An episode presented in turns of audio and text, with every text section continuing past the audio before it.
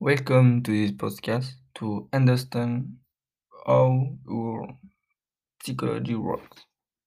Contents one the subjects explained, two example to make it more concrete, three the danger, and four the questioning around the subject.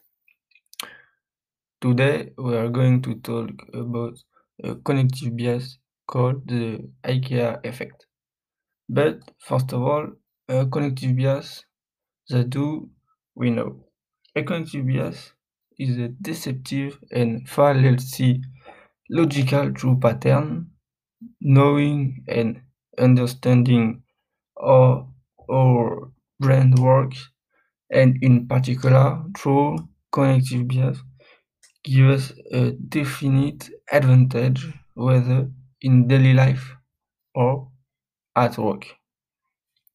So the cognitive bias we are presenting to you is named after the famous Swedish furniture brand and was identified and described by Michael Norton from Harvard Business School, Daniel Mochon from Yale University, and Dan Ariely from Duke University,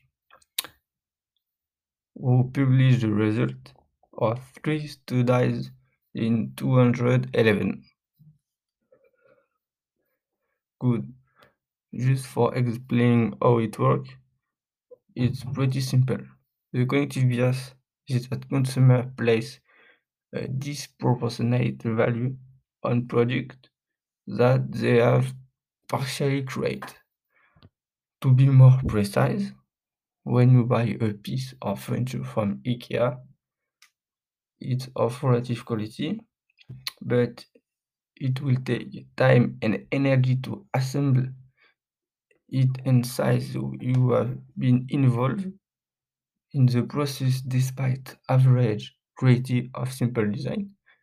Your consideration for this piece of furniture will be greater. This is the genius of IKEA designer.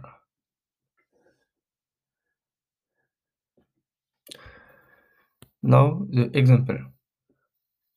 Writer Tyler Tervooren realized that he was witnessing an example of the IKEA effect when he saw a house for sale at a price higher than its value of at least $30,000 because its owner had very millimeter of the house built, fifth out and decorate every inch of it himself to his taste.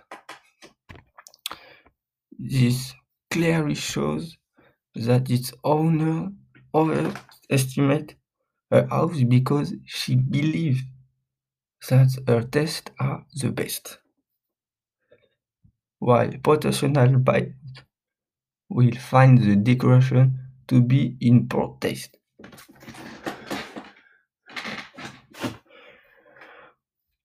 Another example that illustrates this effect well. An industrialist in the fast food kitchen put a rather good cake on sale to be warmed up, but the sales are not good because the consumer do not have the impression of cooking and have a feeling of guilt because guests find the cake good, ask if your cake if the cake is homemade and the housewife explained that she had nothing to do with the success of cake. So the brand decided to change the process and sought to involve the consumer more to remove the guilt. So with the new recipe, the consumer will have to pour water and an egg into the preparation before putting in the oven. This cake has become a real success because consumers take credit for the quality of the cake when they have done virtual nothing.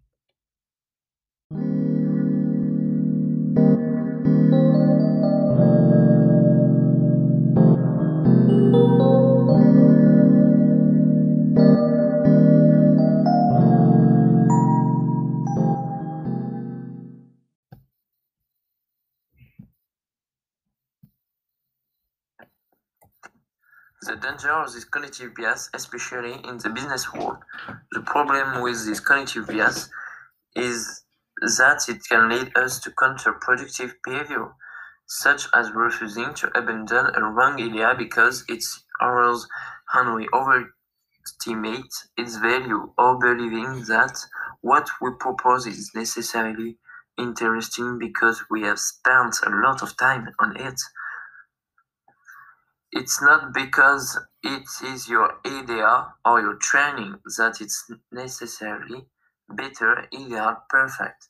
Moreover, we all have this bias in us unconsciously, and even if it's not dangerous or serious, understanding it and knowing when this bias comes into action can help us in the question or the professional world. Attaching importance to what we do is necessary.